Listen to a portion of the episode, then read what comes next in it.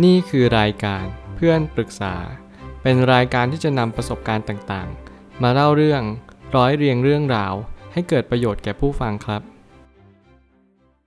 สวัสดีครับ ผมแอดมินเพจเพื่อนปรึกษาครับ วันนี้ผมอยากจะมาชวนคุยเรื่องท้อได้แต่อย่าถอยคำไม่ต้องใช้ตลอดชีวิต มีคนปรึกษาว่าคือหนูเข้ามัธยมมางานเยอะมาก เวลาพักผ่อนไม่มีเลย หนูท้อหนูเหนื่อย หนูไม่มีคนปรึกษา หนูไม่โอเคกับเรื่องที่เข้ามาในชีวิตหนูเลย หนูมีเพื่อนเพื่อนก็ทิ้ง มันให้หนูเดินคนเดียวตลอด หนูเหนื่อยมาก เพราะเพื่อนมีปัญหาหนูอยู่ข้างๆมันเสมอ แต่มันกลับไม่เคยเห็นคุณค่าของหนูเลย หนูเหนื่อยมากเลยอะพี่ หนูไม่โอเค และเงินก็ไม่พอใช้ด้วย ไปโรงเรียนก็ต้องซื้อข้าวกิน ผมคิดว่าเรื่องนี้จะเป็นประโยชน์สำหรับคนที่เห็นประโยชน์กับมัน หลายครั้งที่เรามีปัญหาชีวิตรุมเราแต่เราไม่รู้ว่าเราควรจะใช้ชีวิตแล้วปฏิบัติตัวกับมันยังไง กับปัญหานั้น ผมเชื่อว่าบางครั้งเนี่ยการที่เราเจอปัญหาต่างๆ ในวัยเรียน มันย่อมมาบอกเราว่าเรามีโอกาสที่จะปรับปรุงตัว แล้วก็สามารถที่จะพัฒนาตัวเองได้มากน้อยแค่ไหน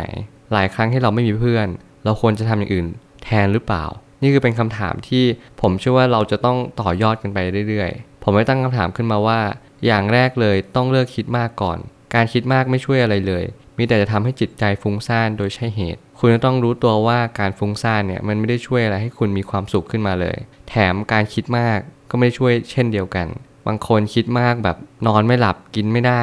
ทุกอย่างเนี่ยลุมเร้ามากเลย เรารู้สึกว่าเราไม่สามารถที่จะใช้ชีวิตต่อไปได้แล้ว เพราะว่าปัญหามันเยอะมากเกินไป ผมอยากให้คุณมีสติและลองนั่งคิดดูดีๆว่า เฮ้ยถ้าเราไม่เจ็บปวด เราจะได้รับอะไรหรือเปล่า เฮ้ยถ้าเราไม่ทรมาน เราจะแข็งแกร่งขึ้นได้ยังไง no pain no gain ลองคิดอย่างนี้ดู มันทำให้เรารู้สึกว่า เออ การที่เรามีความคิดที่ดีกับเรื่องต่างๆ ในชีวิต มันทำให้เราเปลี่ยนแปลงความเป็นจริงได้ระดับหนึ่ง อย่างน้อยเราก็เชื่อว่าเราสามารถที่จะผ่านพ้นเรื่องราวเหล่านี้ไปได้ เฮ้ย คนอื่นเจอแย่กว่าเราเยอะแยะเลยนะทำไมเขาผ่านมาได้ล่ะ ความคิดแบบนี้ทำให้เรามีกำลังใจและมีแรงผลักดันตัวเองต่อไป อย่าปล่อยให้จิตนั้นจมอยู่ที่เดิมนานๆ มันจะไม่ยอมเปลี่ยนตราบใดที่เราไม่ยกจิตใจขึ้นมาด้วยตัวเอง จิตเนี่ยมันเป็นสภาวะเหมือนน้ำน้ำมันไหลลงสู่ที่ต่ำจิตใจเราก็เช่นเดียวกัน จิตใจที่เรายังมีกิเลสมาก มันหมายความว่าเราเจอปัญหาอะไรเราก็มองว่านี่คือปัญหาใหญ่มากเลย เราไม่สามารถผ่านมันไปได้แน่นอน ทุกปัญหาย่อมมีทางออกเสมอ อย่างที่ผมบอกตลอด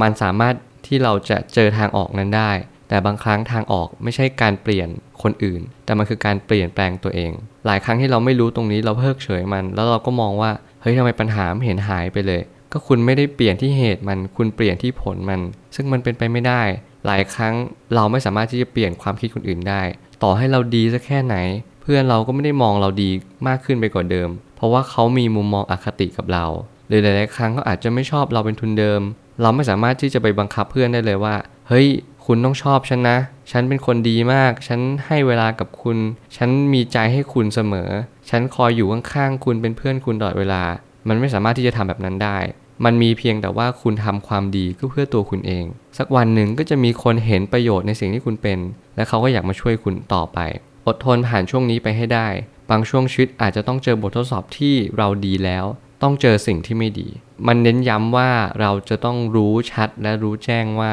บางครั้งอดทนผ่านไปให้ได้ ถ้าเราดีอยู่แล้ว เราก็อาจจะเจอสิ่งที่ไม่ดีทดสอบเราเช่นเดียวกัน มันจะเป็นบททดสอบที่ว่าคุณดีจริงๆหรือเปล่า ผมเชื่อว่าบททดสอบนี้มันค่อนข้างยากพอสมควร เพราะว่ามันไม่รู้ว่าเมื่อไหร่ มันจะทดสอบว่าคุณดีจริงๆไหมเฮ้ย คุณเป็นคนดีไม่ใช่เหรอ โชคชะตาก็จะออกแบบบททดสอบให้คุณว่า โอเค เราต้องเจอคนไม่ดีนะ มาทดสอบว่าคุณสามารถผ่านไปได้ไหม หลายคนผ่านไปไม่ได้ เพราะว่าไม่เชื่อในความดี เฮ้ย เราทำดี ร้องได้ดีพรุ่งนี้เลยมันไม่ใช่ เหมือนกันคุณลองสะสมความไม่ดีดูสิไม่ใช่ว่าคุณได้พรุ่งนี้นะ คุณทำไม่ดีมาเป็น 10บสปี บางทีคุณได้รับผลกรรมปีที่11 หรือบางครั้งคุณทำไม่ดีเนี่ยทั้งชาตินี้เลย คุณอาจจะได้รับสิ่งที่ไม่ดีหรือได้รับผลกรรมเนี่ยอนาคตเลยนะ คือชาติหน้าถ้าเกิดเราเชื่อเรื่องเป็นว่ายตายเกิด เพราะสิ่งที่สำคัญที่สุดก็คือ เราจะตระหนักรู้ว่า เราทำอะไรไป มันไม่ใช่ว่าได้เลยทันที มันคือการลงทุนในชีวิต คุณลงทุนในความดี ความดีจะตอบแทนคุณอย่างแน่นอน เหมือนกับความไม่ดีนั่นแหละ คุณไม่เห็นกังขากับมันไม่เห็นสงสัยมันว่าทำไมมันไม่เห็นไม่ดีเลย เพราะว่าคุณก็ทำไม่ดีอยู่เป็นประจำหลายครั้งที่คุณคิดว่าคุณไม่ทำอะไรเลย นั่นแหละ จิตใจเราไหลลงสู่ที่ต่ำโดยธรรมชาติ ไม่ต้องห่วง ในขณะนั้นคือเราฝึกจิตใจ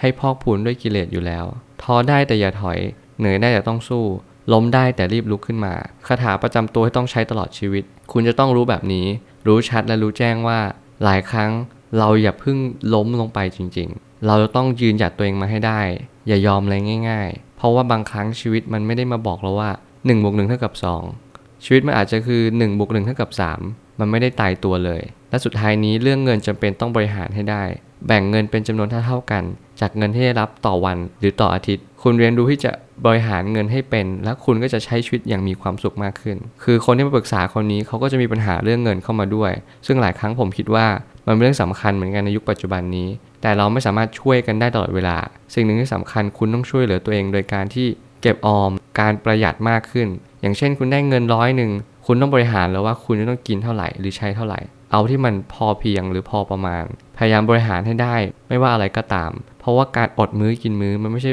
สิ่งที่ดีอย่างแน่นอน ผมเชื่อว่าทุกปัญหาย่อมมีทางออกเสมอ ขอบคุณครับ